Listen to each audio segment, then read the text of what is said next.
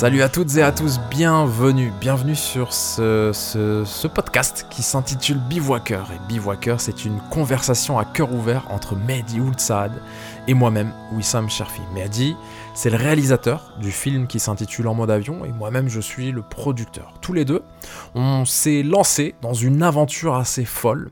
Euh, au mois d'août dernier, on est parti filmer Samir dans les Pyrénées. Dans ce podcast, on revient sur les coulisses du film, euh, bien évidemment, on abordera certaines des thématiques et aussi les diverses difficultés auxquelles nous avons dû nous confronter et puis les moments les plus mémorables. Ça commence tout de suite, ça s'intitule Bivouaker, bonne écoute. Mehdi, on se retrouve là pour un petit, un petit podcast. On a aimé tous les deux l'idée de l'appeler Bivouaker. Alors bivouaker, mais avec quelle orthographe aussi? Alors, Bivouaker, comme un cœur, C-O-E-U-R, parce que parce que parce qu'on a des choses à dire par rapport à un, à un projet spécifique qui s'intitule En mode avion. Et Exactement. voilà, bah, je te propose peut-être, euh, vu que tu es le, le capitaine de ce bateau, le commandant de bord, euh, vu que tu réalises ce documentaire, nous parler un petit peu plus en détail de, d'En mode avion, si tu le veux bien. Au mode avion, c'est l'histoire de Samir. Samir qui euh, cet été s'est lancé un défi assez incroyable, euh, qui est de traverser les Pyrénées euh, d'ouest en est, donc de partir de la façade atlantique jusque à la Méditerranée. Euh, moi au départ j'avais du mal à le voir sur une carte, donc j'incite euh, tous ceux qui écouteraient ce podcast, si jamais ils, le souhaitent, de, prendre une carte sous les yeux et de voir qu'effectivement il y a un passage qui permet en fait de relier les deux. Donc c'est à peu près euh, 900 km. et à la base c'était un défi, un défi personnel où le premier j'étais d'un côté surpris, d'un autre côté non, connaissant un petit peu le tempérament de, Samir. À ce moment précis, ni Mehdi ni moi n'avons vraiment l'intention de raconter l'histoire de Samir et de s'embarquer dans une aventure folle avec lui. Pourtant, au fil de ces publications, nous nous prenons au jeu et nous découvrons que ce qu'il se déroule là, tout de suite, sous nos yeux, est bien plus qu'un simple défi personnel. Entre vouloir faire un film et le faire, il y a un monde, un monde de préparation qui, bien souvent, est trop peu mis en avant. Mehdi revient sur la genèse d'un projet que rien ne nous prédestinait à faire. Et puis, euh, la brillante idée euh, qu'il a eue, l'inspiration qu'il a eue, c'était de commenter un petit peu son, son aventure sur les réseaux sociaux. Sachant Mhm. que lui, à la base, effectivement, il il a une partie où il commentait un petit peu sur les réseaux sociaux, mais pas forcément de façon aussi récurrente, aussi régulière euh, que ce qu'il a fait pour le GR10. Il a créé un compte Instagram dédié. C'était un petit peu notre rituel dans, la journée. On allait voir un petit peu ce que Samir faisait dans la journée, euh, par quelle étape il était passé, quelles personnes il avait rencontrées, etc. etc. Et c'est en suivant un petit peu cette, euh, ces stories, au final, qu'on s'est rendu compte qu'il y avait une histoire à raconter. Une histoire qui allait. euh, il y avait des petites histoires dans la grande histoire. La grande histoire, c'était effectivement la traversée. Mais ça, de- des centaines, voire peut-être des milliers de personnes l'ont déjà fait. euh, donc, a priori, il n'y avait rien d'extraordinaire.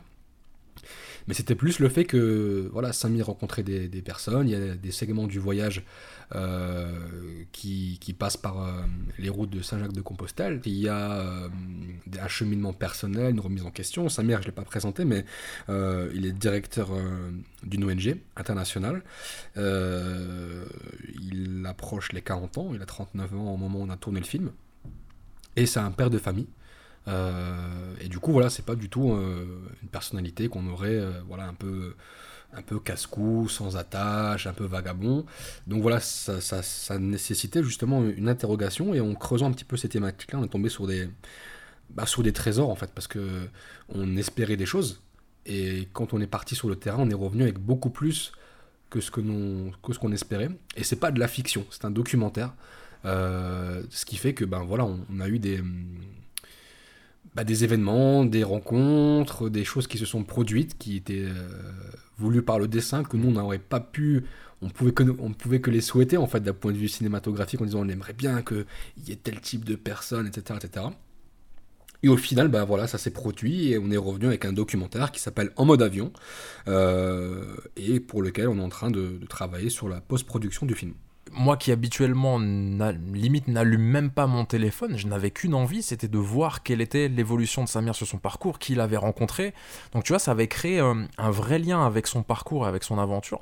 On sentait qu'il se passait quelque chose. Il y a une sorte aussi d'urgence qui s'est créée dans nos têtes, où on s'est dit, il faut qu'on le rejoigne.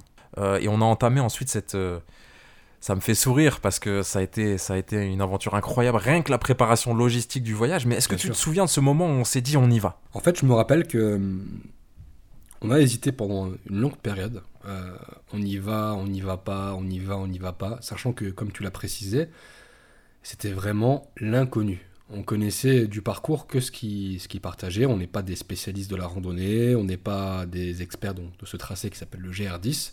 GR10 comme euh, chemin de grande randonnée, G comme grande, R comme randonnée, 10 parce que bah, ils sont numérotés tout simplement. C'est pas ce n'est ni un indice de difficulté ni de distance, c'est vraiment une numérotation comme une route.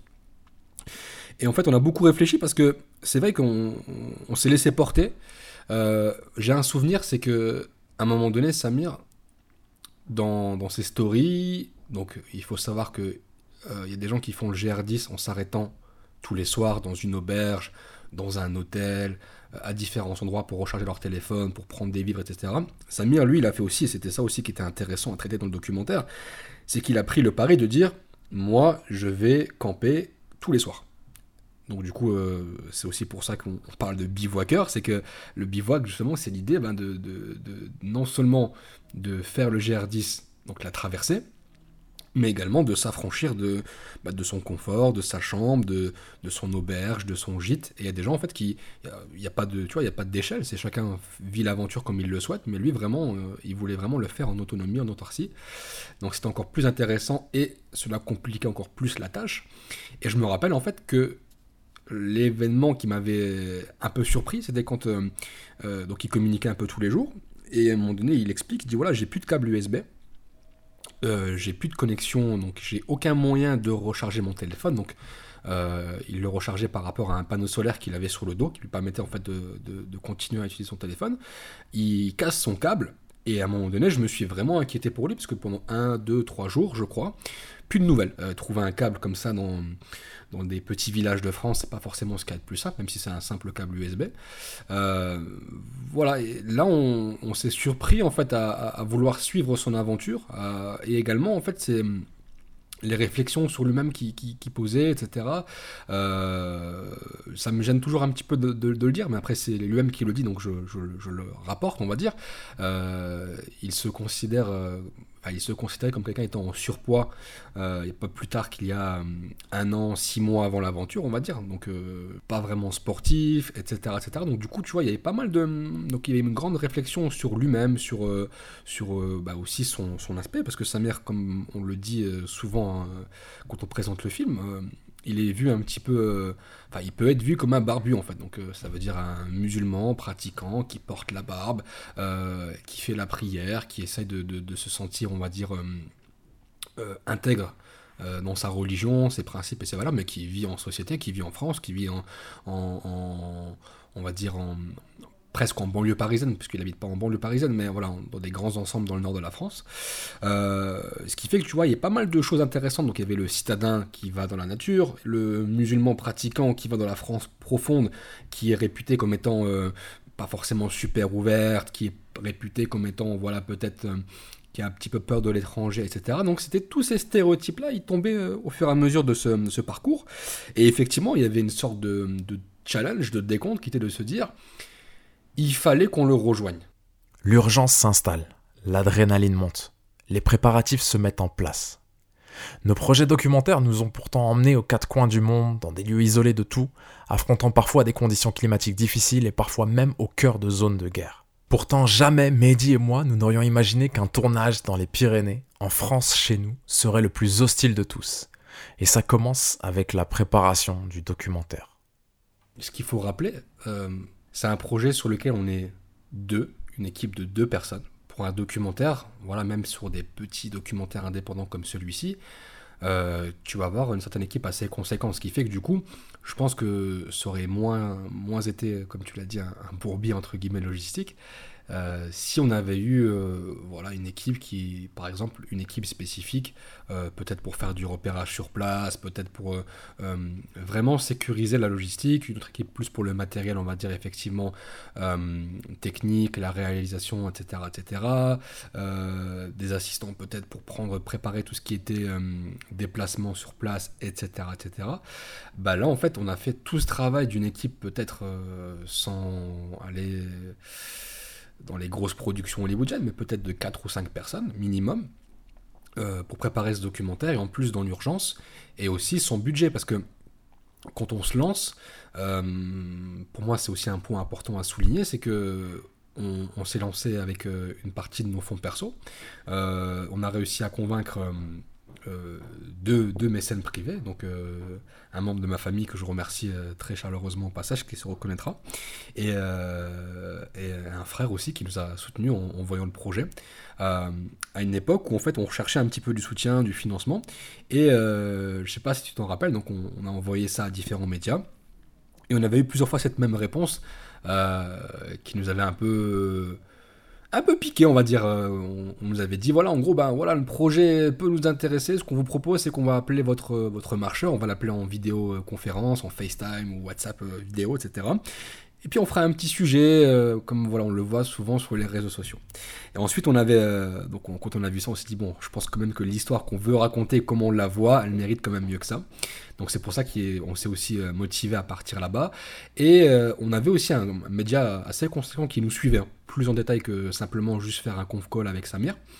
Euh, mais voilà, pour des raisons de délai, c'était un petit peu délicat. Et puis la problématique aussi de travailler, on va dire, avec euh, euh, un petit média, enfin c'était un gros média, mais on va dire, c'était un petit projet pour un gros média, pour être voilà, plus clair du coup, nous priver un petit peu de, raconter l'histoire comme on le souhaitait, parce que du coup, on aurait dû bah, partager nos images, ce genre de choses, et on n'était pas forcément libre de raconter l'histoire comme on l'aurait voulu.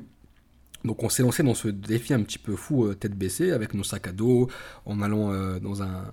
Alors je sais pas si on peut citer les marques dans le podcast, mais dans, des, dans un grand magasin français d'équipementiers sportifs que tout le monde va reconnaître, euh, pour chercher des conseils pour les tenues, pour les chaussures, etc. etc. Puis il y avait la problématique que voilà, Samir avançait, lui-même ne savait pas où est-ce qu'il serait le lendemain, parce qu'il avançait forcément à un rythme pas forcément continu, parce qu'en fonction des difficultés euh, du périple.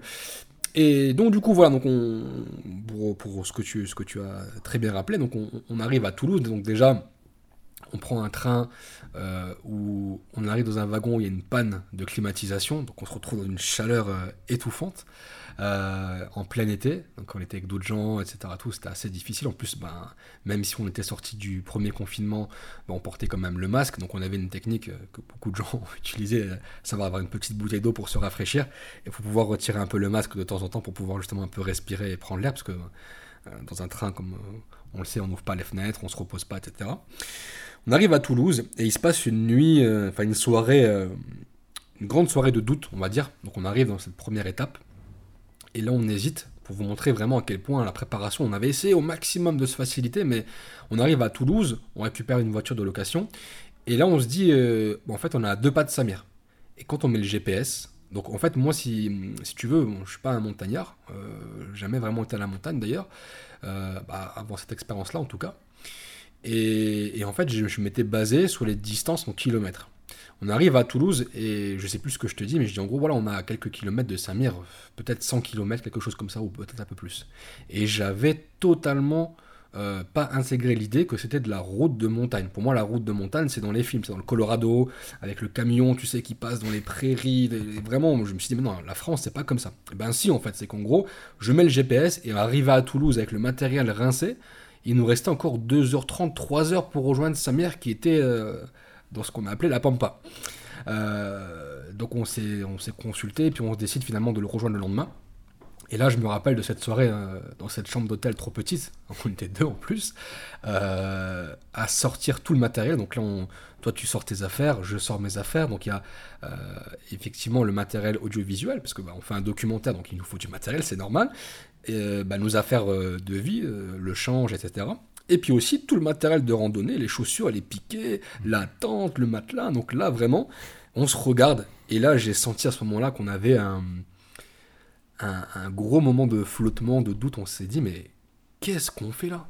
On est avec toutes ces affaires-là. On s'est dit, mais on n'y arrivera jamais. Et c'est là où on s'est dit, peut-être que, que, Samir, on va le louper. On va faire des demi-étapes. Parce que, pour expliquer aussi euh, à nos auditeurs, euh, suivre euh, quelqu'un qui fait le GR10 par exemple, pour les personnes qui vont filmer, n'implique pas forcément de faire tout le parcours avec lui.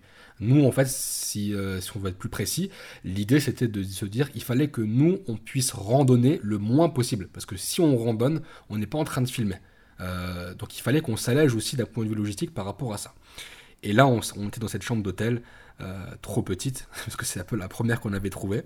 et on s'est dit qu'est-ce qu'on va faire? Moi, je me souviens aussi dans cette chambre d'hôtel me dire vraiment comment est-ce qu'on va transporter tout ça aussi.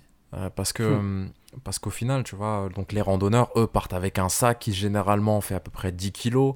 Ils ont euh, bah, le minimum vital, ils ont quelques denrées alimentaires, ils ont euh, généralement un change. Ils ont vraiment, j'allais dire, juste cette contrainte de ramener des affaires avec eux, mais qui concernent vraiment juste cette randonnée. Nous, on avait cette donnée-là de ramener nos denrées alimentaires, notre change et en plus transporter le matériel. Les randonneurs, en fait, parfois certains, ils coupent même un bout de leur brosse à dents pour hmm. alléger hmm. le plastique qui est inutile. Ça peut paraître fou, mais quand euh, vous rencontrez euh, un, randonneur qui fait ce type de trajet, ben, vous allez sûrement voir que un coupe-ongle, euh, des choses qui peuvent paraître légères comme ça de prime abord, et eh ben, ils vont s'en séparer pour justement, parce qu'ils se disent voilà, que ce bout de plastique de brosse à dents, plus ci, plus ça, ça fait un certain poids. Nous, quand on fait un tournage en général, comme beaucoup d'équipes, on prévoit aussi ce qu'on appelle ben, du backup, donc ça veut dire des affaires de rechange, comme voilà, des, habits de rechange, mais voilà, on s'est dit, si jamais on est en pleine montagne, la caméra lâche, le micro lâche, et ben, les batteries, euh, peu importe, il nous faut du, secours en fait pour pouvoir remplacer, parce qu'en pleine montagne c'est fini.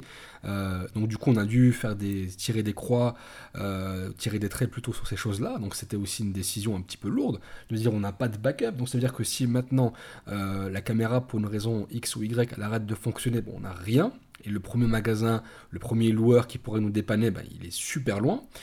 Et et puis il y avait aussi cette idée de, est-ce qu'on va réussir à passer du temps avec lui? Parce que euh, donc ça, tout le monde maintenant a des téléphones, etc. Euh, on sait que bah, les batteries elles sont pas, sont pas éternelles. Donc pour une caméra c'est un peu pareil. Donc euh, si on passait un ou deux jours en bivouac avec Samir, eh ben, il fallait qu'on prévoie de quoi recharger et un panneau solaire pour recharger les batteries de caméra c'est pas suffisant. Les cartes, enfin vraiment c'était cette nuit-là vraiment on, a douté, mais ce qui nous a, ce qui nous a poussé, donc déjà, c'est qu'on avait fait tout ce chemin jusque-là, et aussi on a eu cette espèce de prise de recul en se disant que jusqu'à présent, euh, Dieu nous avait facilité en fait. C'est-à-dire que dans cette épopée, on va dire, euh, on n'avait pas de projet. Ce projet est arrivé. On n'avait pas de fonds. Les fonds sont arrivés.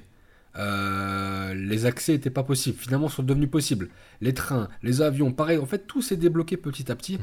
On s'est dit non, on peut pas croire que Dieu nous a laissé faire en fait d'arriver jusque là et de se dire qu'après derrière demain ça va pas être facilité. Et c'est effectivement c'est et c'est avec cet état d'esprit là que le lendemain on est arrivé et, on a pris des claques quoi. Hmm. Et, en parlant de claques, la, première, c'est lorsqu'on voit Samir et on constate en fait sa, perte de poids. On voit ses chaussures aussi salies euh, par la difficulté. Samir, en 2014, on partageait le même bureau. On arrive au point de ravitaillement. Je le reconnais pas en fait. Mais vraiment, pourtant, je, sais à quoi il ressemble, tellement euh, la perte de poids, la transformation physique a été euh, extraordinaire. au début, les premières minutes, j'avais du mal à dire, sa, mère, c'est vraiment toi euh, Parce que je crois qu'il a perdu, je vais pas dire de bêtises, mais peut entre peut-être 25-30 kilos. Donc on le, on l'attrape. Et je sais que je vais trop plonger en arrière. c'est qu'à la base, il a dit j'y serai vers midi à peu près. On se ah met en route. Oui, c'est vrai, c'est vrai, j'avais oublié. On se met en route et nous, on se dit quoi? On se dit, bon, écoute, on va arriver à peu près entre 1h et 2h à l'avance. On prépare nos sacs, on repère les lieux et on y va, quoi. Et ça, cet, cet élément-là, il est important pour ceux qui nous écoutent, c'est que ça a été tout le reste du séjour, ça a été comme ça. C'est que on a dû raisonner à travers les yeux et les jambes de sa mère. Donc sa mère, quand il nous dit 10h, euh, rendez-vous à tel point, on sait qu'il y a de grandes chances pour qu'il soit présent à 9h30, 9h, voire 8h30. Et c'est ça qui s'est passé. C'est qu'il était en train de se ravitailler. On arrive, il est déjà sur place. Il nous attend et il est pressé. Et là, en fait, encore une fois, c'est ça qui est fou euh, de notre part. C'est qu'on ne sait pas trop où est-ce qu'il va. nous, on le suit. Puis on se dit à un moment donné, on va trouver un, bus, un Uber. Donc, entre parenthèses, Uber là-bas, il n'y a pas. En fait, non. C'est qu'on l'a suivi. Et on arrive euh, à, une à cette cabane. Donc, c'est la cabane de Laurie, elle s'appelle. Euh, et Samir nous dit bah écoute, moi je, suis un peu en retard dans mon, dans mon planning, alors que nous déjà on avait cravaché toute la journée. Euh, parce que là, pour lui, cette étape-là, il nous dit, voilà, c'était l'une des plus faciles. Alors que nous, déjà, on avait déjà, en tout cas pour ma part, euh, subi un petit peu. Et on sent qu'il essaie de nous inciter à rester un peu avec lui. Et ça se sentait, et nous aussi, on voulait, hein, rester le plus longtemps possible avec lui. Et là, on arrive dans un coin de montagne vraiment très très joli, très calme, très reculé, pas de réseau, euh, on entend un, torrent qui coule à côté, c'est vraiment super agréable. Et il nous dit, bah là vous avez deux options les gars. C'est soit, et il tend sa main, il nous dit, vous allez par là, vous marchez à peu près, je crois, tu me dis si je me trompe, hein, une demi-heure, euh, et vous allez attraper une nationale. Normalement, des gens passent en voiture là-bas, vous leur faites signe et ils vous déposent à la ville et vous pouvez être à l'hôtel. Et en fait, c'est ce qui était important aussi, et ça a été une des grandes données à prendre en considération pendant tout le séjour, c'est qu'il y avait la voiture et qu'on n'était que deux. Donc il fallait à chaque fois, en tout cas le plus possible, qu'on puisse retrouver la voiture. Donc du coup, on arrive là. Et, comme nous, on s'était allégé au maximum, on n'avait aucune affaire de change, pas de tente, rien du tout. Et là, on se tâte, on réfléchit et tout, puis finalement, on décide de, bah, de passer notre première nuit à l'extérieur. Et il faut savoir, en tout cas pour ma part, et je sais que pour toi c'était le cas aussi, ben, on n'avait jamais euh, vraiment, véritablement euh, passé comme ça une nuit euh, à l'extérieur en fait. Et c'est ça en fait moi qui, me, qui, me, qui me vient à l'esprit quand, quand on fait référence à cette cabane, à cet endroit, qui finalement, et, je, m'avance un peu mais j'ai l'impression, et je suis vraiment curieux d'entendre ton ressenti par rapport à ça, mhm. c'est l'endroit le plus apaisant que j'ai expérimenté dans ma jeune vie. Et je me souviens en fait, apprécier le silence de tout le monde à ce moment-là aussi, tu vois, que mm. chacun respecte finalement ce silence euh, et que chacun apprécie ce silence. Et, et, vraiment, là, jusqu'à aujourd'hui, de fermer les yeux et de me souvenir, ou en tout cas de me replonger dans cette mémoire-là de, cette, de cet endroit incroyable, je sais que ça m'apaise vraiment énormément. Euh, mm. et, et, vraiment, je suis curieux d'avoir ton ressenti. Donc déjà, par rapport à cette blessure, comment ça se passe dans ta tête à ce moment-là? Euh, En fait, euh, ce qui s'est passé, c'est que un jour, tu avais dit une phrase euh, dans le sens la montagne, elle impose le respect. Hmm. Et dans le sens, si tu la prends avec, euh, avec orgueil ou avec arrogance, elle saura te, te le rappeler. Alors, je sais pas si on peut parler d'arrogance ou d'orgueil, mais en fait, c'était une découverte totale pour ceux qui, font de la randonnée en Ile-de-France, quand ça monte un peu ou ça descend un petit peu, ça reste du plat par rapport à de la randonnée en montagne. Tu m'avais prévenu, tu m'avais dit, écoute, la randonnée en montagne, c'est un petit peu différent.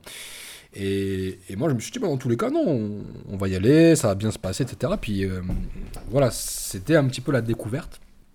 Et il faut savoir que, alors je ne me suis pas vraiment blessé, j'étais déjà blessé au préalable. Euh, j'avais une blessure que, que je traînais, on va dire, au genou depuis un petit moment. Euh, et que je n'avais pas pris le soin de soigner, parce que bon, on va pas rentrer forcément dans les détails, mais euh, c'était une douleur qui n'était pas constante. Elle venait des fois, euh, j'allais peut-être courir un certain temps, j'allais pas forcément ressentir, et des fois j'allais juste en, roulant en voiture, bah, j'allais ressentir une douleur. Donc c'était assez difficile. Il y a des périodes pendant quelques mois je ne ressentais rien.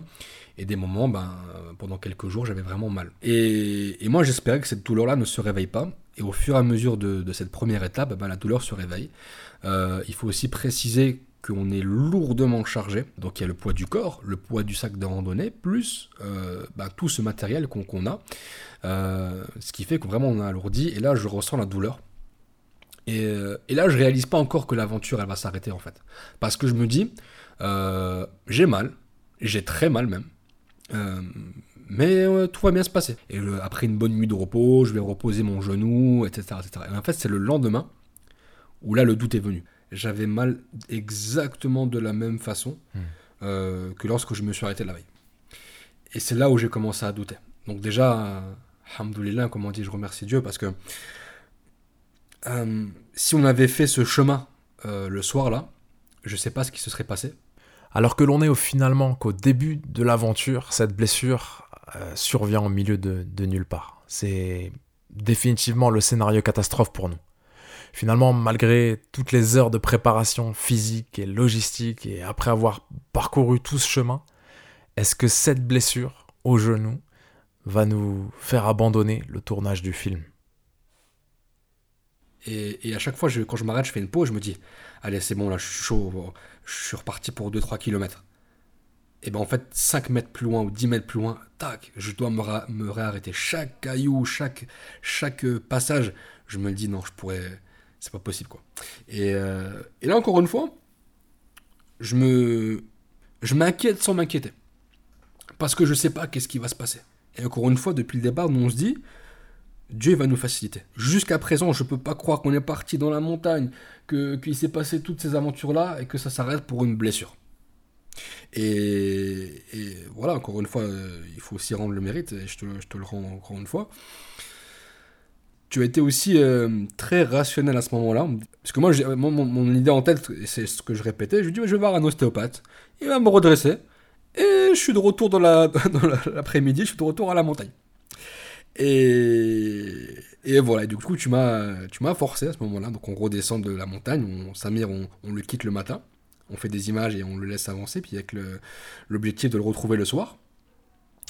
Et euh, donc, euh, voilà, on va à la ville, et puis moi, je te dis, vas-y, vas-y, on se dépêche, on retourne. Tu me dis, non, non, non, non, prends le temps, euh, va voir le médecin, ta santé, c'est important et tout. Et, et effectivement, c'était très compliqué parce qu'il n'y avait pas de. on était dans des, dans des petites zones, donc il n'y avait Ouais. pas forcément de gens qui voulaient. Enfin, qui avaient de la disponibilité. Et là, tu me dis non, écoute, prends 24 heures, Mhm. tu te reposes. Demain matin, tu vas chez l'ostéo, ou ouais, c'était ça le lendemain. Euh, fais ce que tu as à faire, et après, euh, prends, le temps. Je vais chez l'ostéopathe, et puis euh, on me dit voilà, écoutez, monsieur. donc on était, on, c'était, le, c'était le mardi, je crois. On, on avait déjà plus ou moins perdu une journée de tournage. Puis on me dit voilà, écoutez, le mieux, bon, après quand on, me dit ça, on me dit euh, bon, je sais ce que je vais vous dire, ça vous allez pas l'écouter, mais ce qui serait bien, c'est que vous vous reposiez jusqu'à au moins ce week-end. Donc ça veut dire on était mardi, donc ça veut dire que grosso modo tout le tournage tombait à l'eau. Euh, Je lui dis, euh, je vous cache pas que voilà, dès que je vais sentir que ça ira un petit peu mieux, j'irai. Donc du coup, on, va en pharmacie, on prend des genouillères, on essaie de trouver vraiment tout ce qu'il faut pour faciliter. Et, comme je te l'ai dit, on, en parle encore tout à l'heure en off, euh, voilà, dans mon cœur, euh, je demande à, à Dieu en fait de me faciliter. Je lui dis, juste laisse-moi finir. Je sais que là c'est compliqué, je sais que j'ai pas écouté mon corps avant, je sais que j'ai pas fait les efforts. Juste, s'il te plaît, laisse-moi finir ce tournage, que ça se passe bien, et après j'irai me faire soigner. Et ben, c'est exactement ce qui s'est passé. C'est-à-dire qu'au bout de 24 heures, donc on- j'ai pris un petit peu de repos. Alors je dis pas que après j'étais en train de courir comme Usain Bolt, mais presque. C'est-à-dire que voilà, je- la douleur, euh, la douleur était présente, a été beaucoup plus supportable. Et euh, alhamdoulilah, encore une fois, on a pu, on a pu finir cette aventure euh, et aller jusqu'au bout. Quoi. Il y a un truc qui m'a marqué aussi, c'est lorsqu'on on marche pendant des heures, parce qu'il faut le dire aussi. Donc on a lâché Samir, Samir part dans sa montagne, il nous indique un petit peu le chemin, parce que nous, si je me souviens bien, on n'avait pas les cartes, etc. Mais il nous avait indiqué, tu vois, il nous avait montré, il nous avait dit voilà, là vous tournez à gauche, à la cabane, là vous tournez à droite. Exactement. Oui, c'est ça en fait qu'il faut rappeler, c'est que nous, euh, on n'a pas de carte. Donc il nous a dit en gros, vous allez là-bas pendant euh, X kilomètres, et en plus comme moi j'étais en mode euh, ralenti, impossible d'estimer la distance. Et donc du coup, on marche vraiment, on s'arrête, on marche, et ça pendant des heures, et c'est en plein cagnard, hein, Ouais. parce qu'on part très tôt le matin, tu te souviens, et, et je me souviens que tu es dans le dur, euh, vraiment autour de, allez, 10h30, 11h, donc là il commence à faire chaud. On croise, parce que nous on descendait, on croise tout un groupe de randonneurs qui remontent, qui avaient, allez, pour moyenne d'âge, je vais dire 75 ans, peut-être même plus. Non, non, non, moins que ça, moins que ça. Soit peut-être 60 ans, 65 ans. On arrive finalement à rejoindre un semblant de route un peu moins caillouteux.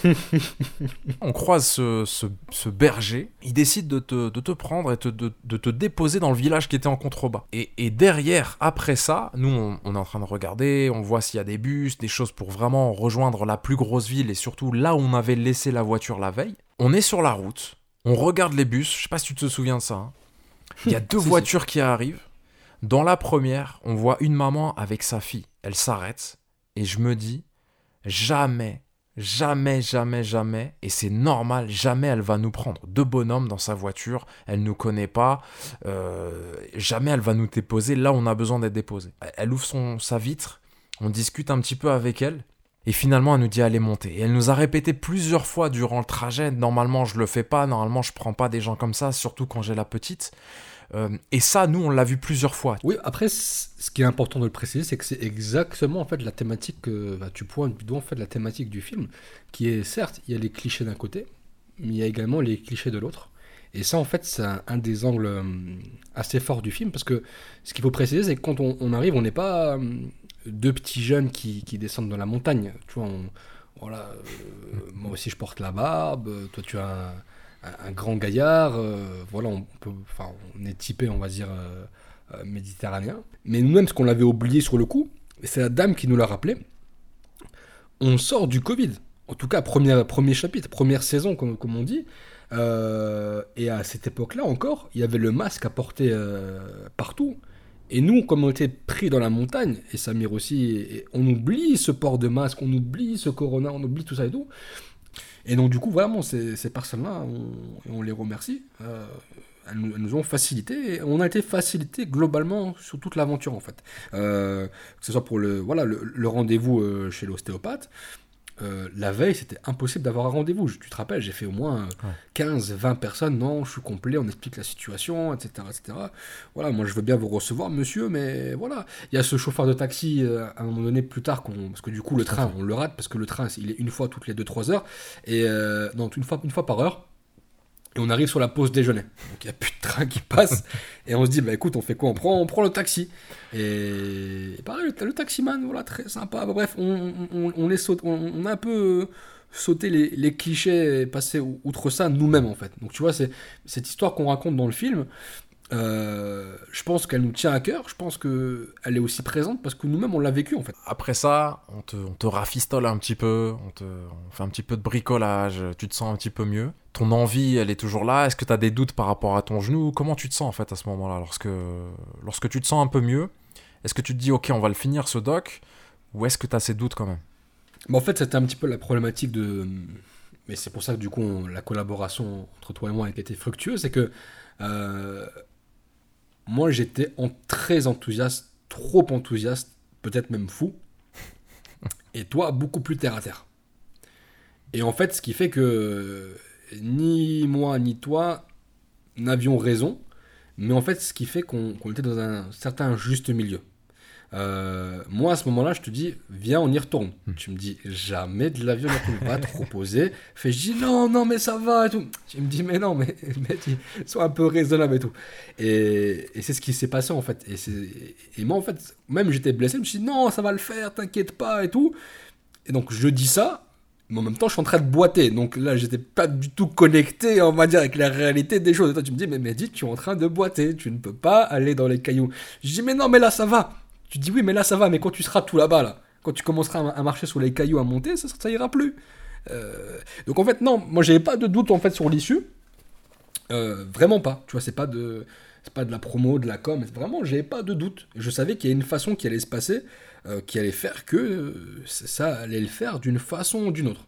Mais il y avait la, curiosité humaine, de, je suis bien curieux de savoir comment ça va se passer vu mon état. Ce soir-là, Mehdi et moi rejoignons Samir dans le village de Pi. C'est aussi le moment où nous faisons la connaissance d'un personnage, lui aussi très important dans le film. Didier. Donc Didier, c'est un des personnages clés du film, euh, puisque c'est celui qu'on voit également dans le, teaser, euh, qui est euh, entre guillemets le, frère de route de Samir. Euh, ils partent, donc la ville de départ c'est Andai. Je crois qu'ils partent avec une demi-journée d'écart. Samir a une demi-journée d'avance sur Didier. Et euh, donc du coup, ils se parlent. Et en fait, ce qui est marrant, c'est que quand ils, comme c'est un petit monde, on va dire, bah, les gens se parlent. Bah, j'ai croisé euh, un tel sur le chemin. Ah, ok, d'accord. Donc du coup, les, y a, les gens se connaissent plus ou moins. Par exemple, voilà, j'ai croisé un tel, j'ai croisé un tel. Et, euh, Didier et Samir, ce qui est, ce qui est marrant, c'est qu'ils ont croisé les mêmes personnes à des moments un petit peu différents. Et donc, ce qui se passe, c'est que donc ils nous parlent de, Didier. Et on ne sait pas s'il va le rencontrer ou pas à ce moment-là. Et là, on, quand on le retrouve à Pi, dans une, dans une épicerie sur le. c'est une auberge en fait, pour être plus précis. Donc il y a une partie qui est épicerie, une partie qui est auberge. Et euh, donc on, le on les voit en train de faire des courses tous les deux dans le film d'ailleurs. Et on entend une facture euh, assez ouf. Euh, je crois que le paquet de balisto, je crois que c'était 5 euros, un truc comme ça. Donc voilà, les prix étaient très très très chers parce que du coup ce sont des très petits villages coupés du monde. et du coup qui je sais pas s'ils vivent que de ça, mais je pense que 90%, 80% de leur activité, c'est le GR10. S'il n'y a plus le GR10, ils ferment. Et donc, du coup, ils vendent beaucoup pour les randonneurs, donc ils ont adapté un petit peu ce qu'ils vendent, du pain chaud, euh, les emballages, ils essaient de faire un petit peu attention aussi. Voilà, ils vendent pas tout n'importe quoi, ils vendent vraiment des choses euh, qui fonctionnent auprès des randonneurs. Et là, effectivement, on rencontre Didier. Et il se passe une soirée assez, euh, assez, assez sympathique, où on échange avec différents personnages. Euh, qui nous explique un petit peu leur vision. Puis là, du coup, ben, Didier se livre un petit peu, légèrement. On ne connaît pas trop sa personnalité, mais c'est normal, on vient de le rencontrer.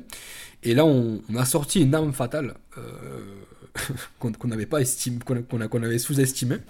C'est en fait, bah, pour faire plaisir à Samir, on s'est dit, bon, on a un accès en voiture, on peut se déplacer plus facilement, il faut lui faire une petite surprise. On s'est dit, bon, qu'est-ce qu'un randonneur ne peut pas amener avec lui parce que trop lourd, parce que trop contraignant? Et on s'est dit, bon, on va lui ramener un petit melon. Et, l'idée, mais en fait, quand les randonneurs ont vu le melon, pour vous dire à quel point hein, il y a une déconnexion et un changement des habitudes, ils étaient waouh, un melon, mais vous avez eu ça comment? Bah, On s'est dit, bah, nous on est en voiture, donc euh, ah ouais. Et donc du coup, il y a eu un moment de partage, d'échange qui s'est posé, avec des univers très différents. Et ce qui était marrant, c'est que euh, donc il y avait des différentes générations. Donc c'était, il y avait quoi? Il y avait quatre personnes autour de la, de la nappe. Et il y avait des positions assez intéressantes. Donc il y avait euh, Didier qui est un peu plus âgé que Samir, mais qui, euh, est aussi père de famille, qui a des responsabilités, qui avait un travail, etc., une situation. Et on avait voilà des, des profils un peu plus jeunes, un peu plus sans attache. Euh, il y avait un peu deux visions du monde qui s'affrontaient. Bah, enfin, c'était pas un débat, mais euh, et nous à un moment donné, on s'est dit, ben, ça sera une thématique du film parce que la thématique du film, c'est pas un peu bon. Évidemment, je pense que euh, les personnes qui sont un petit peu documentées sur notre travail avaient un petit peu en tête, comme Samir l'avait aussi, le film Into the Wild de, de Sean Penn. Où, voilà, pour ceux qui ne l'ont pas vu, c'est quelqu'un, en gros, il vient d'être diplômé, c'est basé sur une histoire vraie, il lâche tout, il brûle sa carte d'identité, son passeport, euh, il jette son argent et il décide de partir à l'aventure aux États-Unis. C'est une histoire, une histoire vraie. Euh, bon, qui finit euh, d'une certaine façon, mais vraiment c'est une coupure, rupture totalement de la société, de l'autorité. Je fais, je fais ce qui me plaît, etc., etc. et là, en fait, donc on a cette vision-là un petit peu. Donc, je caricature un petit peu, mais c'était un peu cette idée-là. En gros, euh, euh, c'était des gens qui avaient déjà fait le GR10. Ils disent, euh, enfin, un des personnages, il nous dit voilà, moi, en gros, la première fois que je l'ai fait, je suis rentré chez moi, j'ai démissionné, j'ai quitté ma femme, j'ai changé de vie. Et en phase 2, on a Samir et Didier, bah, qui, sont, qui sont mariés ou en couple, qui, qui ont des enfants, etc., qui ne sont pas du tout dans cet état d'esprit-là. Et donc, du coup, on a différentes visions qui, qui s'opposent, et c'est aussi ça qui est important de préciser, c'est que euh, l'aventure, c'est pas euh, je plaque tout. Ça peut être ça dans un sens, mais surtout pour Samir et Didier, et c'est pour ça, du coup, je pense aussi c'est ça qui les a unis, euh, c'est je plaque tout, mais dans ma tête. Tout ce que je croyais, euh, dans une certaine mesure bien sûr, mais tout ce que je pensais dans ce, dans ce monde euh, comme étant acquise ou établi, eh ben, je les oublie, ou je les remets de côté, ou je les remets en question. Mais je reste conscient que lorsque je vais rentrer euh, chez moi, ben, je vais retrouver ma famille. Eux n'auront pas vécu cette expérience, il va y avoir un décalage et il va falloir que je vive avec. Mmh. comment? Ben, Soit en emmenant petit à petit ma famille dans mon monde, dans ce monde, en les aidant à comprendre, ou soit moi, ben, en, gardant ça comme une espèce de, forteresse intérieure, ce petit souvenir que je mhm. garde en, moi, et, comme pour ce qu'on se disait tout à l'heure, euh, voilà, ces images qu'on a dans le cœur, et puis que lorsque ça va pas, lorsque on a envie un petit peu de se ressourcer, et eh ben on s'imagine allongé sur l'herbe, dans la montagne, etc. Le GRD, ça se vit pour 99% des gens en solitaire. Donc les moments euh, de partage sont extrêmement rares.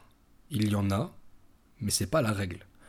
Euh, donc là, on va dire, donc, il y a ça. Ensuite, euh, c'était une parole d'une des, randonneuses qui disait qu'il ne peut pas y avoir dans un sens, attention dans le contexte bien sûr, mais de gens entre guillemets mal intentionnés sur le GR10, dans le sens où si, en tout cas c'est ce qui était voulu par ses propos, je pense, celui qui vient avec des stéréotypes, une fermeture d'esprit. Tout le monde est un peu là ouvert.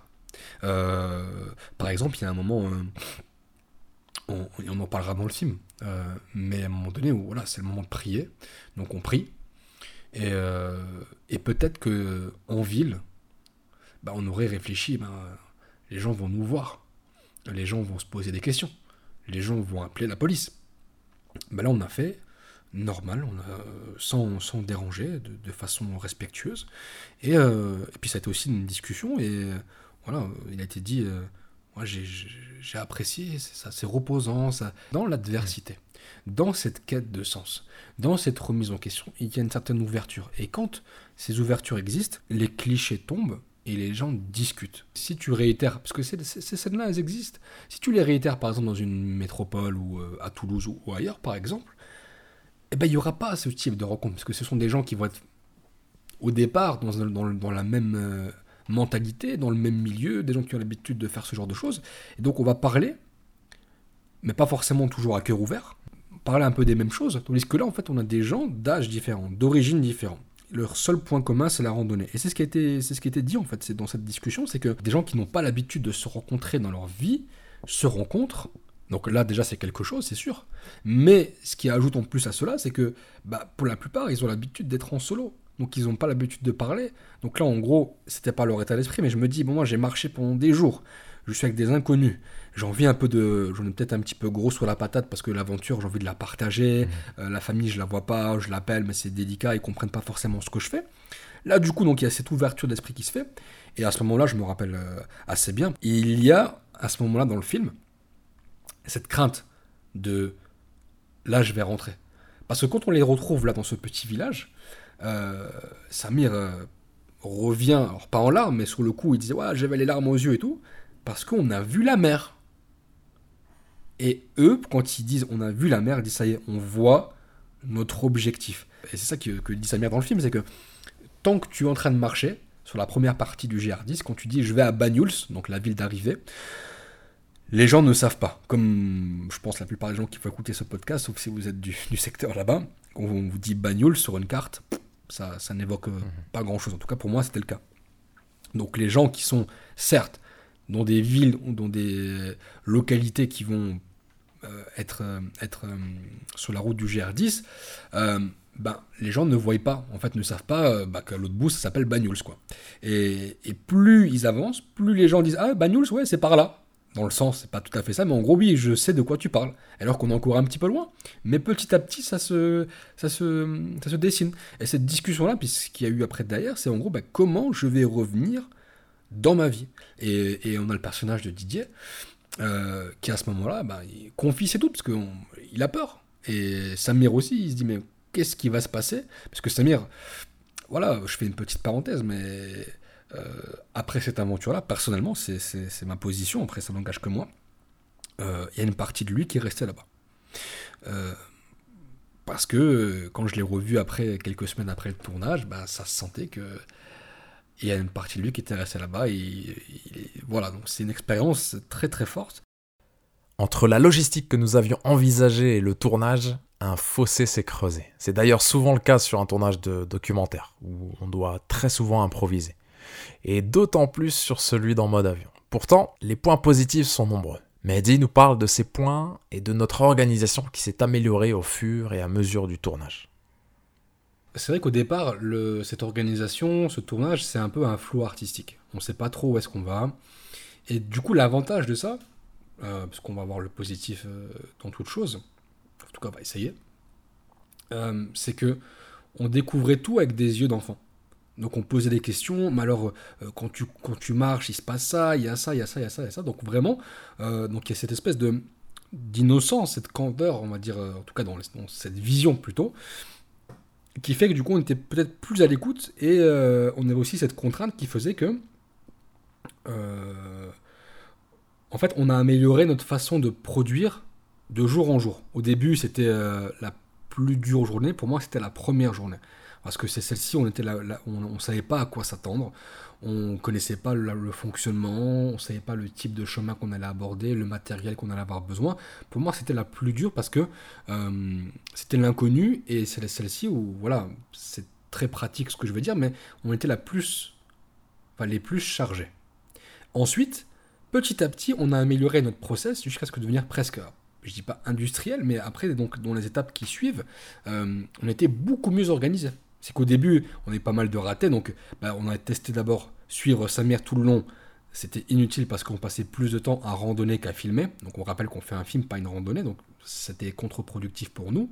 Ensuite, on a essayé euh, de le rattraper en cours de route. On a vu que c'était difficile parce que des fois, ça pouvait sauter le GPS, on n'arrivait pas à le capter directement. Ça, c'était l'étape où on était actuellement. Et dans les jours qui suivent, en fait, on a réussi à optimiser notre process en se disant, on a lâché prise et, c'est l'étape d'après, parce qu'en fait, ce qui se passe, et ça a été aussi l'objet d'une d'une grosse discussion euh, sur l'organisation, parce que euh, c'est la première étape où ça se produit, c'est que donc là, on, quitte l'auberge de Pi, on va à l'hôtel, on se repose, etc. Et la problématique est la suivante, c'est que là où Samir dort euh, le soir suivant, c'est un lieu qui n'est plus accessible en voiture. Donc, on, là, on est en train de se triturer la tête. Comment on va faire avec l'objectif À chaque fois, on doit faire des images, donc on doit le rejoindre. Et hum, comment on peut faire? Donc, on essaie par tous les moyens.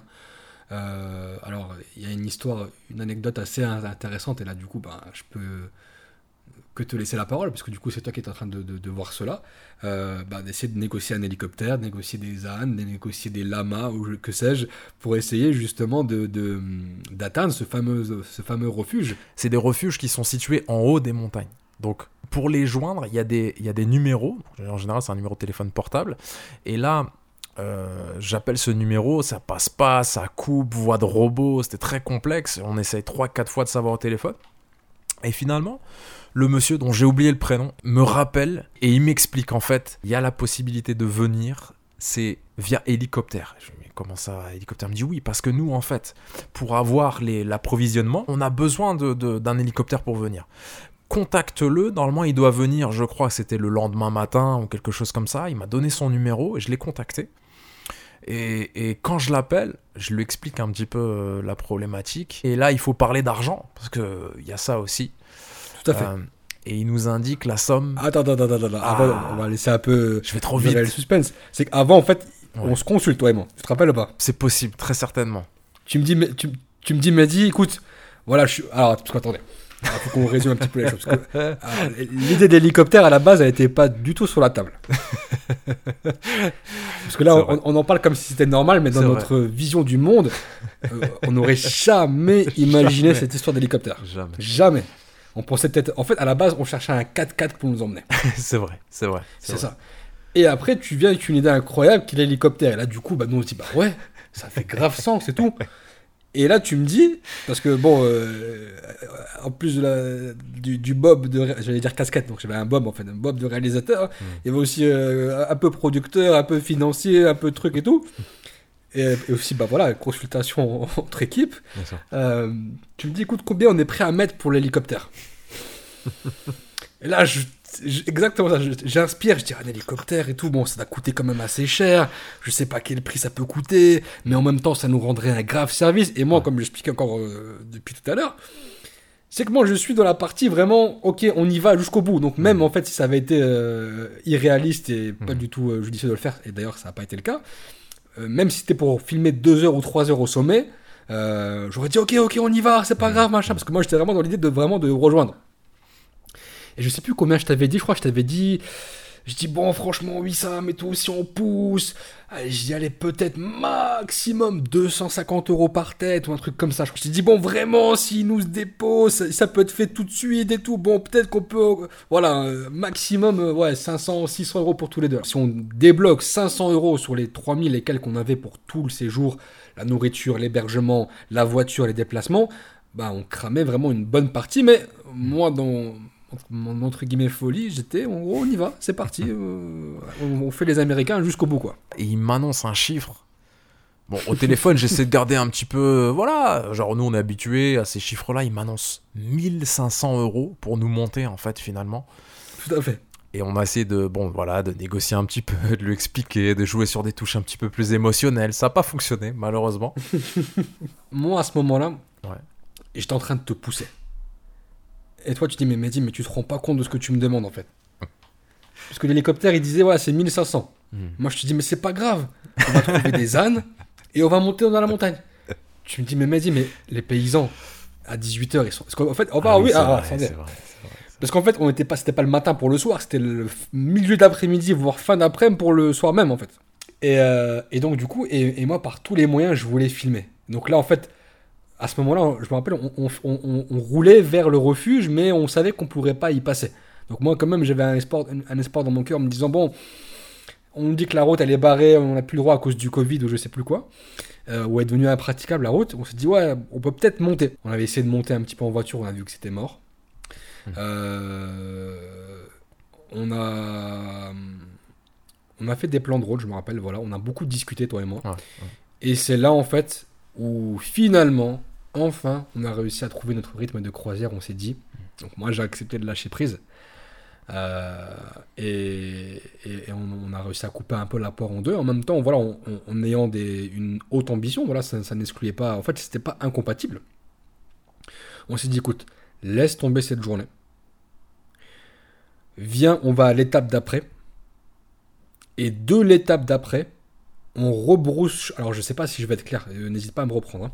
En fait, l'idée qui est venue à partir de là, qui a germé, deux choses. La première, de se dire, on ne pourra pas tout filmer. Point. Mais les fenêtres de tir qu'on aura pour filmer, il faut les exploiter au maximum. Si c'est 3 heures, c'est 3 heures. Si c'est 4 heures, c'est 4 heures. Si c'est 5, c'est 5. 6, 6. Mais il faut que ça soit intensif. Et donc, du coup, ça, c'est la première chose. Donc, on, accepte, j'admets, ok, on ne pourra pas tout filmer. Point. Deuxième, c'est quelle stratégie on adopte. Donc, qu'est-ce qu'on a fait? On a décidé, en fait, comme Samir était à un rythme rapide, parce que bon, on l'a pas précisé, il y a beaucoup de choses à dire, c'est vrai, mais euh, Samir, le rythme soutenu qu'il a, c'est parce qu'il doit, il a un objectif.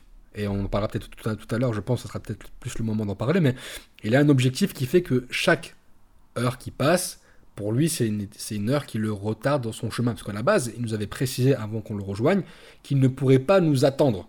Non pas parce qu'il n'a pas envie, mais parce qu'il avait un impératif qui fait que bah, il est obligé d'avancer le plus vite possible. Donc nous, on s'est dit, ok, on va le devancer. Comme on a une voiture, on a des accès. Donc plutôt que d'essayer de le rejoindre là où il est, on va poser nos affaires et notre matériel à l'étape suivante. Et le lendemain, donc lui, il va marcher vers nous. Et nous, en fait, on va, de là où on est, on va rebrousser chemin. Ce qui fait qu'à un moment donné, donc nous, on va marcher peut-être une à deux heures dans son sens. Et à un moment donné, on va le trouver. Là, on va pouvoir le filmer et il va nous suivre jusqu'à l'étape où on s'était positionné, qui pour lui est l'étape suivante. Donc on a une fenêtre de tir assez longue pour pouvoir le filmer. On continue un petit peu avec lui. Et ensuite, on le lâche, on revient à notre point de chute et on repart et on retourne à l'étape suivante. Donc je sais pas si j'étais clair dans l'explication, mais c'était un, un micmac, on va dire, logistique, mais qui nous a changé la, donne complètement. Et du coup, ce qui a fait que ce jour, donc autant ce jour-là, on n'a pas pu filmer grand-chose, je me rappelle très bien. Euh, mais il y a eu plusieurs bénéfices, comme quoi, des fois, dans une difficulté, l'être humain, il, ne réfléchit pas. Et en fait, il y a une bonne raison des fois pourquoi les choses elles ne se font pas. C'est que cette journée-là, c'était un deuxième jour de repos pour moi. Parce que quand on a filmé à l'auberge de Pi, euh, c'était un tournage qui était statique. Donc ça veut dire que mon genou était au repos. Euh, cette journée-là, on filme pas, c'est du drone, donc voilà, je me déplace pas, donc pareil, on se repose aussi. Et en même temps, on s'organise mieux pour l'étape suivante.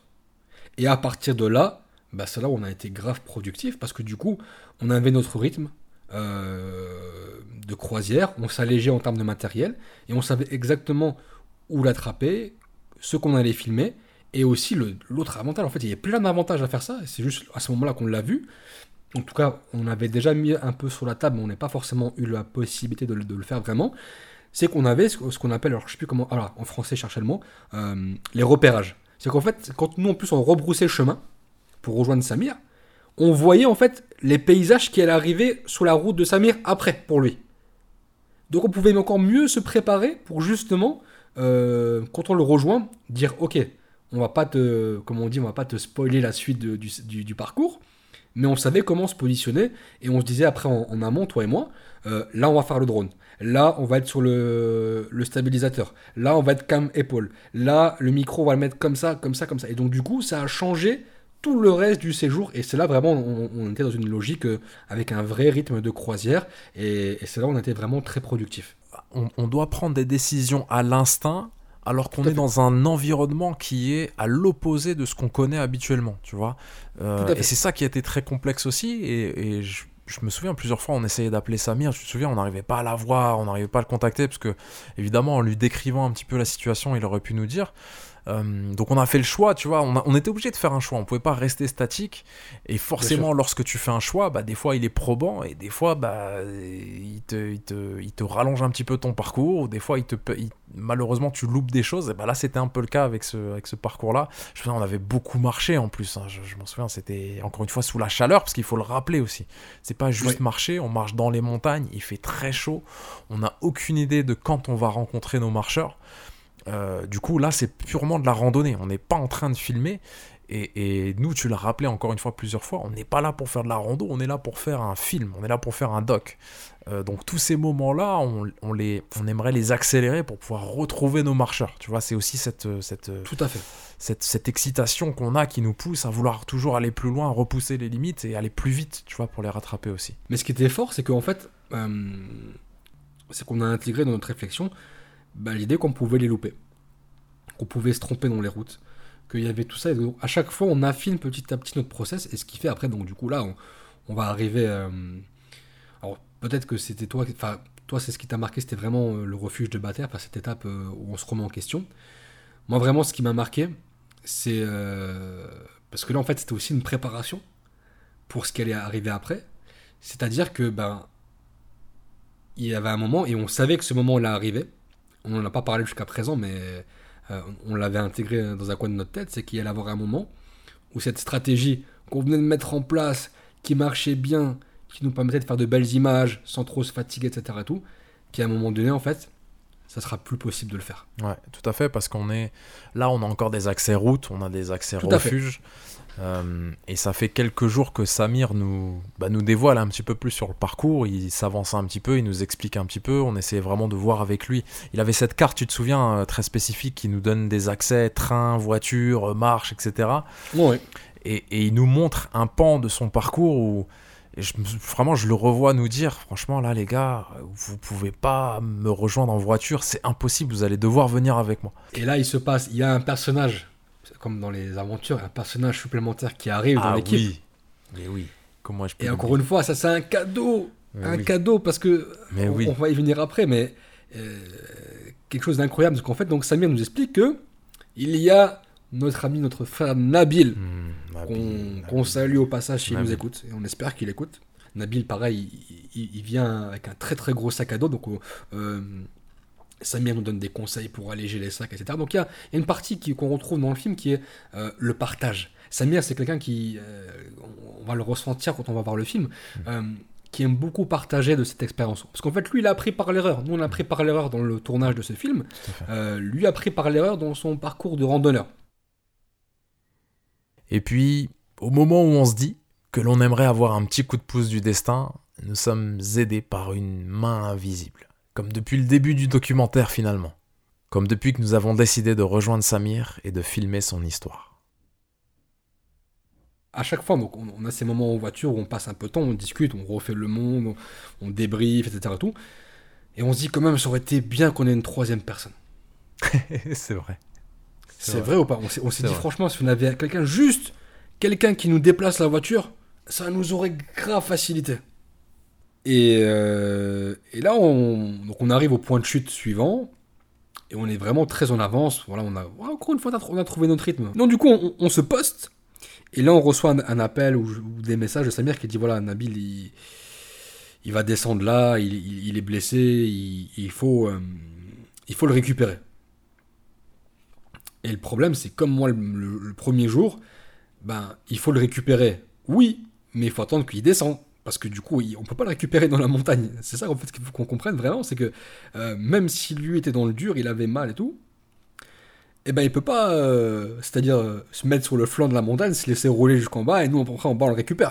C'est-à-dire qu'il faut qu'il descende. Et, et Samir descend avec lui. Et Nabil, il tient jusqu'au bout quand même. Parce qu'à un moment donné, il, devait descendre un chemin de traverse. Finalement, il a suivi jusqu'au bout. Mais c'est juste en fait sur, le, sur cette section-là du GR10, il y a un, grand, un grand tronçon de route en fait. Et, et c'est là en fait où on se met d'accord que voilà, au moment où la, route commence, nous on se gare en fait euh, au moment où les, chemins se croisent. Et, et, là, ce qui se passe effectivement, ben, sans le vouloir, sans le souhaiter aussi, hein, euh, ben, il y a cette troisième personne qui ben, du coup devient Nabil parce que lui, il décide de euh, se mettre en pause, on va dire, jusqu'à la suite du, des aventures. Donc lui, il a le permis, donc du coup, il, nous aide à déplacer la voiture. Nabil, profitant d'une journée de repos bien méritée, nous facilitera la tâche pour déplacer la voiture le lendemain toute la journée. Une journée qui nous permet d'avoir des images et des échanges superbes. Mehdi m'explique alors que c'est la journée qu'il a préférée. On avait passé ces différentes étapes qui nous ont permis de, de nous améliorer, de nous alléger, de réfléchir, etc. Donc c'est sûr que c'était intensif, parce que je crois ce jour-là, on a marché euh, plus d'une trentaine de kilomètres. Et surtout, euh, bah, le gros point en fait qu'il fallait qu'on prenne en considération, c'est que c'était notre dernière journée avec la voiture. Donc oui, on avait ce troisième homme, mais euh, on savait que le soir, enfin pas le soir, c'est que vers la fin de la journée, on allait, on allait euh, lâcher la voiture et qu'on ne la retrouverait plus euh, jusqu'à la fin du séjour en fait. Mais c'était vraiment très intéressant parce qu'on a vraiment fait de très belles images. On a rencontré justement bah, les gens qui font le balisage du GR10 qui est très rare, donc on les, on les... il y a un moment pareil que je vais pas évoquer, on va le garder pour le film, donc il y a des moments un petit peu comme ça euh, forts que on n'aurait jamais pu les provoquer si on avait voulu le faire. Euh, et c'était vraiment, moi, c'était une journée vraiment que j'ai, beaucoup apprécié parce qu'on s'est vraiment donné à fond. Euh, il faisait chaud et, et, je sais pas si tu te rappelles, là j'ai eu un petit regain d'énergie parce que je, me souviens que tu étais euh, éprouvé parce que bah, j'étais cuit. Le, tout ce, tout ce, tout ce, ce, périple, mais sur la fin, voilà, je, me sentais vraiment bien. Mais c'est aussi là, j'ai vu que il y avait beaucoup le mental qui jouait parce que le physique ça compte mais il y avait des personnes âgées, on n'en a pas parlé, mais il y avait des, des, anciens, 80 ans, 85 ans, qui montent l'école en vélo, ils sont en forme, etc. Donc euh, on espère pouvoir atteindre l'orage euh, dans des conditions aussi clémentes. Comme les distances sont faussées par rapport à la montagne, tu te fixes un point, c'est exactement ce qu'il ne faut pas faire en tu te fixes un point et tu te dis, voilà, je, dans 2-3 minutes, je regarde et je, vérifie où est-ce que j'en suis. Et là, tu as l'impression de ne pas, de ne pas avoir avancé. C'est un peu une métaphore, euh, euh, je vais peut-être partir un peu trop loin, mais c'est un peu comme dans la vie, c'est souvent tu vas regarder devant, toi et tu as l'impression de ne pas avancer en fait. Mais si tu regardes derrière toi, tu dis, ah ouais, en fait j'ai monté tout ça quand même. Et, et moi, c'est ce que je retiens un petit peu de cette étape-là. Euh, elle est aussi importante parce que Nabil reprend du poil de la bête, il dit voilà, moi aussi je vais finir avec vous. Donc là, on sait que la voiture, on va devoir la laisser et on va devoir revenir en taxi plus tard pour la récupérer. Mais euh, c'était aussi cette pression un petit peu de se dire mais est-ce qu'on a tout? Et si on n'a pas tout, ben comment on fait? On avance, on avance, on avance. Et encore une fois, on, expliquait, donc Samir suit le tracé du GR10, mais il ne s'arrête pas forcément aux étapes auxquelles tout le monde s'arrête. Et lui décide d'aller plus loin. Parce que, pareil, il y a, y a, il y a un moment, un endroit qui lui est cher euh, et qui stratégiquement est très difficile pour nous. Et là, vraiment, c'est là où on va subir la difficulté pour le jour, le jour final. C'est un endroit où il n'y a pas d'eau. Et une question se pose comment va-t-on gérer le peu d'eau que l'on a jusqu'à la mi-journée le lendemain? Pourtant, cette dernière soirée est spéciale pour nous tous, mais surtout pour celui qui est si proche de son objectif. Et, là, on passe la nuit dans un endroit qui est assez incroyable, alors très hostile parce que du coup, euh, c'était un terrain qui était en pente. Et je me rappelle dans la nuit, alors j'avais du mal à dormir parce que sa mère nous a dit bon, rassurez-vous, il y a juste des sangliers dans le coin. Mais c'était une des soirées qui était les plus intéressantes parce que vraiment, euh, euh, Samir là, autant dans les jours qui précèdent, il voyait, il y a des moments en fait, il voyait la mer, si c'était dégagé, si c'était. Là, il la voyait clairement. Et là, on assiste à une soirée où euh, il n'arrive plus à monter sa tente, il n'arrive pas à se mettre en route, il, dit là, j'y arrive quoi. Là, j'y arrive et ça lui fait un peu peur, je pense. Oui, il, cogite, il, se rend, il réalise pas trop, etc. etc. Et c'est là où on voit justement le plan euh, qu'on voit dans le teaser où il est en train d'être sur son téléphone et on voit le texte qui s'écrit. Euh, c'est ce soir-là. Euh, je pense qu'il y a eu des, discussions qu'on retrouvera dans le film qui étaient très, très intéressantes. Et, et puis voilà, d'un point de vue physique et sportif, c'était aussi intéressant parce que le jour qui suit, donc c'est l'arrivée, donc toujours rationné d'eau, rationné en eau. Après, donc Samir lui, avait l'habitude, nous c'était quelque chose de très différent. c'est aussi une, réflexion sur euh, bah, l'importance, la valeur de l'eau, ça c'est clair. Et, euh, et puis voilà, donc du coup, on, suit, on suit Samir et, Nabil. Euh, pour faire simple, donc ce parcours-là est très difficile. nous, en cours de route, on s'arrête. On, par la grâce de Dieu, on, trouve deux voitures dans un endroit où il n'y a pas de voiture. Elle nous ramène jusqu'à la fin de la fin de l'étape. Et puis, euh, puis voilà, donc là, on, suit Samir à l'arrivée. Il faut savoir que Nabil euh, a poussé Samir. Samir aussi était très fatigué. En plus, on l'avait chargé avec nos affaires parce que nous, on était, personnellement, ma tante commençait à peser de plus en plus lourd et on était fatigué aussi. Donc Samir a pris sur son dos une deuxième tente, la mienne, et, euh, et Samir termine son aventure euh, voilà, sur, euh, sur les rotules, mais euh, volontairement j'accélère hein, parce que c'est des moments clés du film. Mais il y a un point important dans le documentaire qui nous tient tous à cœur, qui tient aussi à cœur notre, notre protagoniste principal. et qui tient aussi à cœur finalement toutes les personnes qui, qui sont sur y a une espèce de, voilà, de liens qui se créent, il y a quelque chose qui se crée avec la nature, avec soi-même, avec les autres. Euh, du coup, je me dis que ça pourrait être intéressant qu'on parle un peu de spiritualité. Ce qu'on aborde dans le film, je sais pas comment l'aborder d'une autre façon, en fait, dans un sens. C'est-à-dire que euh, je vais faire un flash forward. En fait, si tu veux, quand j'ai.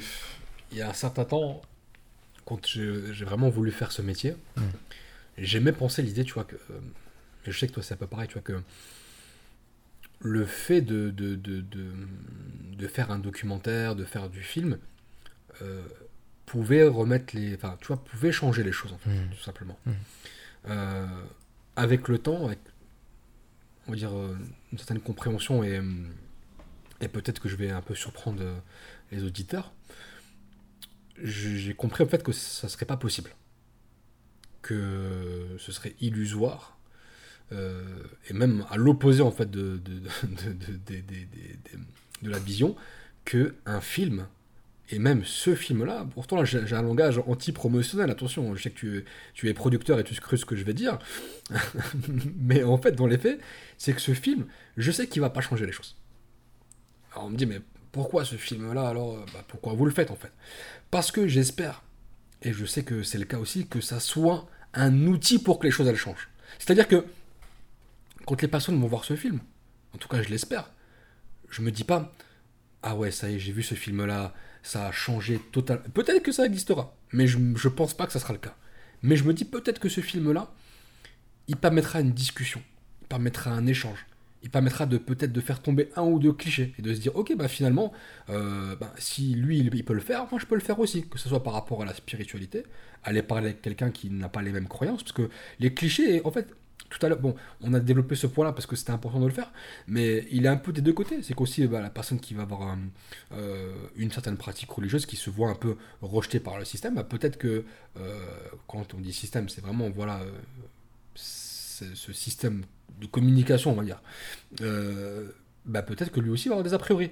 euh, parce que je porte un voile, euh, comment la personne en face de moi va me voir, etc. Alors qu'en fait, les gens ils en sont, s'en fichent. Même la barbe dans la montagne, c'est à la mode. Les bergers portent la barbe. Évidemment, c'est pas la même barbe. Et à un moment donné, les, les barbiers, entre guillemets, ils se font quand même repérer. Mais euh, voilà, les, clichés tombent. Mais je pense que ce que j'aimerais qu'on retienne de, ce film-là, c'est que voilà, il est possible de discuter. Et que ce film-là euh, permette cette discussion, bah déjà, j'en serais très très content. Euh, et je pense que les choses changeront quand on sera dans cette situation où les gens vont parler entre eux, en fait.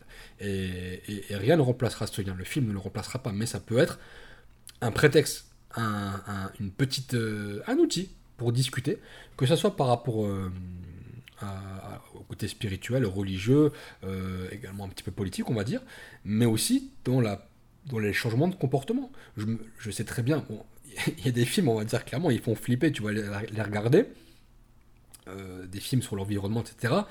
Mais il y a peu de gens qui vont, quand ils vont voir un film, euh, entre guillemets, sur l'urgence climatique, etc., qui vont, ils vont se dire, ok, Maintenant, ce film, il va changer ma vie. Euh, à partir de maintenant, je prends plus de douche, je me lave que comme ça, je mange plus ça. Non, je pense pas que ça existe. Peut-être que c'est des, des, gens isolés, mais ça, reste euh, très limité, tu vois. Mais peut-être qu'en disant, ok, euh, c'est vrai que les déchets, je voyais pas les choses comme ça. C'est vrai que la valeur de l'eau, je la voyais pas comme ça. Et ben peut-être que maintenant, ce film-là permettra justement de changer un petit peu le regard et de d'être une petite, un petit grain de sable, une petite étincelle pour justement entamer une réflexion beaucoup plus profonde et beaucoup plus personnelle. En fait, je pense que, enfin j'espère, parce que penser c'est prétentieux de dire ça, mais j'espère que parce qu'en fait, les thématiques du film sont très riches. on, m'a posé une question en interview en me demandant euh, euh, est-ce qu'on va prendre des choses surprenantes dans ce documentaire? Ben, Je l'espère. Et en fait, chaque personne, les thématiques sont tellement riches et c'est pas. Donc, encore une fois, je sais que tu es producteur de film, mais c'est pas de notre fait en fait. Nous, on a été spectateurs, certes, on a fait notre travail pour mettre. Tu vois, c'est un peu comme si on avait une espèce de, grande rivière, ce torrent qu'on voyait dans la montagne, et nous, en fait, avec notre caméra, nos équipements et tout, on avait une espèce de seau. Donc on a essayé de récupérer le maximum de matière possible, on ne pouvait pas tout prendre. Mais chaque personne verra euh, quelque chose qui lui sera peut-être personnel. Peut-être qu'il y a des gens qui vont être vraiment susceptibles de s'intéresser à tout ce qui va être problématique euh, environnementale. Les musulmans verront peut-être, ok, bah pour une fois, et c'est aussi l'objectif du film, c'est que pour une fois, on n'aura pas un contenu euh, de droit de réponse. Voilà, on attaque les musulmans, en France, bah tu sais quoi, on va faire un reportage et j'ai pas de problème avec ça et c'est très bien que ça soit fait dans un sens parce que des fois ça répond à des problématiques qui permettent en fait de remettre les choses en place. Mais pour une fois, on n'a pas quelque chose qui est une réponse c'est quelque chose de proactif, disant ok, ben il y, a un contexte, il y, a des questions et des choses qui sont, qui sont dures, qui sont dites, qui sont violentes. Et ben ce film-là, euh, il y répond par regardez les gens que vous essayez de mettre dans des cases ou de faire passer pour ci ou pour ça. Posez-vous avec eux. Posez-vous avec eux. Et peut-être que ce film-là dire ok, bah peut-être que quelqu'un comme Samir, je ne serais pas passé, je serais pas parti le voir euh, pour lui parler, bah, peut-être qu'on on voit ce film, ok, on a un point commun, et en fait c'est ça, c'est que sur le GR10, dans l'adversité, bah, le point commun c'est où est-ce qu'on dort ce soir, qu'est-ce qu'on va manger, ah tu t'es ravité où? Euh, ah j'ai croisé James, ah bah moi aussi, tu vois c'est des, trucs où en fait on n'est pas dans ce parasitage médiatique, etc. Et vraiment, euh, j'espère que ça va, Inch'Allah, comme on dit, que ça va amener cette réflexion-là. Et, aussi pour que et encore une fois, le musulman, sincèrement, euh, peut-être que ce que je veux dire, c'est pas politiquement correct, mais le musulman, il n'a pas besoin de ça. Euh, normalement, sa, religion, c'est sa fierté, il n'a pas besoin de ça. Mais, des fois, on a besoin de montrer une image aussi de motivation, dire que c'est possible c'est pas parce que je, voilà j'ai des principes, c'est pas parce que je porte la barbe, que je porte le voile, que bah, je peux pas faire de sport, même si ben, dans les faits on, essaye de, dans, des décisions qui sont prises ben, d'écarter un petit peu ces, personnes-là bah, de, la vie des fois associative ou sportive ou même euh, culturelle. Dire que non, bah écoute, si dans une salle de sport c'est pas possible, si à la piscine c'est pas possible, si là-bas c'est pas possible, eh ben je vais dans la montagne. Mmh et va me retrouver entre les sapins. tu vois ce que je veux dire? C'est vraiment. Euh, si ça peut donner aussi cette, euh, cette, euh, cet engouement-là, pourquoi pas? Mais encore une fois, tu vois, je. Mettons aussi les choses à leur place. C'est ce film-là, je pense que c'est une première base. Et si c'est cette première base-là, cette première discussion pour ne serait-ce qu'une personne. Et tu vois, ce qui est assez fou, euh, mon frère, c'est que quand tu vois ces messages qu'on reçoit par rapport à la campagne ce que j'allais dire. Quand tu vois ces messages des gens qui sont en Irlande, en Belgique, en France, peu importe leur croyance en fait, quand ils voient ça, ça les choque pas. Au contraire, ils disent voilà, on, se sent, on a besoin de ça, c'est positif. Et c'est pas forcément les musulmans qui vont soutenir le projet. Et dans les faits, on se dit ok, donc en fait, c'est juste une question de euh, d'ouvrir les yeux, en fait, quelque part. D'ouvrir les yeux et ouvrir les cœurs, parce que c'est aussi aussi. Eh oui, bien sûr, tout à fait. Euh, raison de le préciser. Tu vois, finalement, avec Bivouaker, c'est aussi pour ça qu'on a choisi ce nom de podcast, c'est-à-dire que nous, on ouvre nos cœurs, euh, mais on espère aussi, finalement, avec ce film, que chacun puisse mettre de côté un petit peu ses différences et ouvrir son cœur, ses oreilles aussi à ce qui va être dit et, pouvoir euh, du coup envisager une vision autre que celle qui est euh, euh, répétée à longueur de journée par des médias. Et, tu l'as dit en fait, ce que je voulais en parler aussi, les messages qu'on reçoit sur cette campagne Ulule, et on va en parler parce que c'est super important aussi pour que ce film puisse voir le jour, on, a lancé une campagne de, financement participatif. on reçoit des messages, mais littéralement tous les jours, c'est pas une phrase à l'américaine où euh, finalement il y a personne qui envoie. Non, on reçoit des messages tous les jours de personnes qu'on connaît ou qu'on ne connaît pas, qui viennent de pays différents, qui sont de religions différentes, qui n'ont parfois pas de religion, qui sont athées, euh, qui parlent une autre langue. Enfin, vraiment, c'est euh, assez, assez encourageant, assez fou même, finalement, de dire que toutes ces personnes-là ne vont pas s'arrêter à, toutes ces, à tous ces clichés qui sont véhiculés finalement dans tous ces médias-là. Eux, tout ce qu'ils retiennent de ce film, c'est des images euh, de montagnes époustouflantes. C'est un message, euh, tu vois, euh, très inspirant. C'est un personnage très inspirant. C'est des choses très inspirantes. Et tout ça, finalement, nous prouve, parce que ces personnes-là, finalement, pourraient nous dire, bah, je suis pas intéressé, je comprends pas le projet. Non, elles, sont en train de nous dire finalement que le message qui est dans ce documentaire, dans ce film documentaire, les touche. Et si on arrive effectivement à toucher une personne, euh, à, faire prendre conscience cette personne sur certaines choses qui ont pu être dites et, l'aider à prendre en considération une autre facette de, l'histoire, eh ben on a gagné. Tout simplement parce que, euh, euh, et encore une fois, c'est sans prétention, je pense que ce film c'est un message, encore une fois, c'est l'ouverture des cœurs, celui de Samir, celui de Didier, celui de toutes les personnes qu'on a pu voir, c'est aussi le nôtre, parce que forcément, euh, avec tout ce qu'on vient de raconter, on fait aussi un petit peu partie intégrante de cette aventure, bien qu'on le veuille ou non. Euh, c'est pour ça aussi que ce film, il nous tient à cœur. On est persuadé, peut-être que je m'avance un peu, que ce film peut vraiment faire du bien. Tu vois, c'est vraiment une espèce de bouffée d'oxygène. Euh, le titre, tu en as parlé aussi tout à l'heure, il est, il est, il est, euh, il est assez explicite. Est-ce que tu as un, dernier petit mot à rajouter, peut-être sur le film, un dernier, une dernière petite parole? Qu'est-ce que, qu'est-ce que je pourrais, qu'est-ce que je pourrais dire?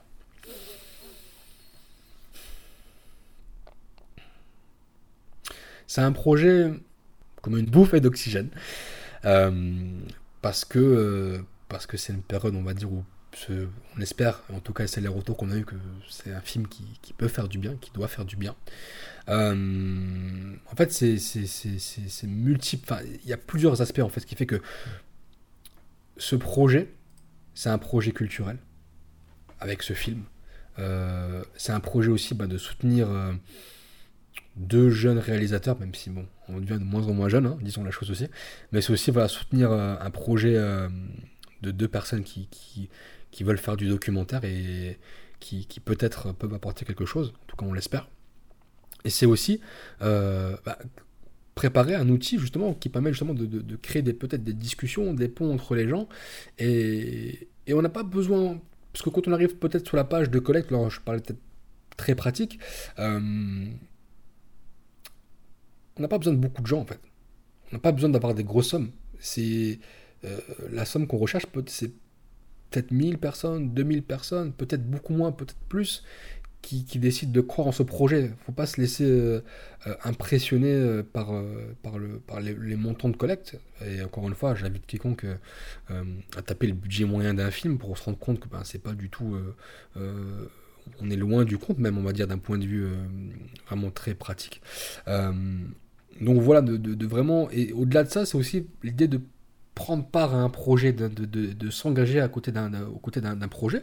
Mais c'est pas un engagement voilà, qui fait peur, c'est un engagement voilà, où on, peut montrer à l'image que, qu'on, peut vivre ensemble, qu'on peut aussi bah, vivre dans la nature, qu'on peut aussi se remettre en question sur nos modes de consommation. Et puis au-delà de ça, euh, si je, donc là j'étais vraiment dans le pratique parce que euh, c'est ce qu'on aimerait, c'est qu'on arrive à fédérer autour de ce projet-là, d'un point de vue plus large. Alhamdoulilah, vraiment je suis content de de cette aventure. Peu importe ce qui se passe en fait, c'est que on a passé du temps, toi et moi, euh, avec Samir, avec des gens qu'on connaissait pas, dans l'adversité, et, et quelle aventure. en fait, ce film aussi, c'est un peu pour nous qu'on le fait, parce que euh, j'ai une discussion euh, en famille. C'est difficile de raconter ce qui s'est passé. Même là, dans le, dans le podcast, on essaye de, vraiment de vous emmener avec nous, mais c'est difficile parce que il n'y a pas d'image, il n'y a pas de son, il n'y a pas d'odeur. Et le film permet justement de raconter encore un peu mieux ça. Et des fois, il y a, des gens dans ma famille, je leur dis, mais voilà, j'ai juste envie de vous montrer le film pour que vous compreniez en fait. Et je pense que beaucoup de, de, personnes vont, vont, découvrir des choses, que ce soit la randonnée, le GR10, l'aventure, euh, le spirituel peut-être, euh, découvrir des gens, des, des gens qu'on n'a pas l'habitude d'entendre euh, dans, dans, les médias. bah, ils vont les découvrir en fait sous un autre angle, avec un souci de faire les choses avec cœur. Et voilà. Peut-être qu'il y a des choses que, que, j'aurais dû aborder, que j'ai pas abordé, n'hésite pas à, me faire rebondir dessus, mais voilà, franchement, je, en tout cas, je, on se dit la, dernière fois, on parlait un petit peu en off, toi et moi, mais moi je suis fier de bah, qu'on ait fait ça ensemble, euh, et puis ça nous a rapprochés, ça nous a, tu vois, dans, dans, cette discussion, on a expliqué, tu vois, que il y a eu un moment dur où on, s'est interrogé sur euh, quand je m'étais blessé et tout. Et voilà, tu étais pour moi un, soutien, euh, presque ma maman en même temps. Voilà, j'ai dû ramener de, le bandage. Et ça crée une fraternité. Et, et ça, je ne l'avais pas vécu dans d'autres projets. Pourquoi je vous parle de ça? C'est pas parce que. Parce que c'est partie un peu de l'intime quand même. C'est pas, pas quelque chose qu'on dit comme ça, mais parce que ça se ressent en fait. Ça se ressent dans le film. Tu vois, euh, je suis convaincu qu'on peut, enfin, pas forcément pour tout le monde, mais quand on connaît les personnes qui a derrière un projet, on arrive, moi je sais pas si j'arrive à faire mes chèques, il y a des gens qui arrivent à le faire, à sentir s'il y a le cœur derrière ou pas. Et en tout cas, j'espère que vous qui nous écoutez, quand vous voyez le teaser, les extraits du film, les publications ou même des fois les échanges, si on a pu discuter ensemble euh, sur les médias euh, sociaux, etc., ben, derrière, il y a un, y a du cœur en fait. Il y a du cœur. Et que c'est pas un projet pour faire un projet. C'est pas un truc commercial ou. Euh, non, c'est qu'il y, a autre chose, je pense. Et tout ça, cette adversité-là, euh, et aussi les bons moments, parce qu'il n'y a pas que l'adversité, mais tout ça, je pense, j'ai l'impression, et j'espère que ça se ressent en fait dans tout ce qui est fait par rapport à ce film. Tu m'as dit, je pense qu'on peut conclure. Qu'est-ce que t'en dis T'as encore d'autres choses à dire? On a fait le tour, je pense. Hein. Bon, on peut parler de En mode avion 2. Euh... Avec quel acteur? Parce que là, c'est de la fiction, c'est ça. C'est. On a pensé à quel acteur? Eh, Il y a eu des discussions, je vais pas les rappeler, mais possiblement avec une personnalité. Euh, non, je plaisante. Modeavionfilm.com, mode avion film sur les réseaux Facebook, Instagram. On vous attend, simplement.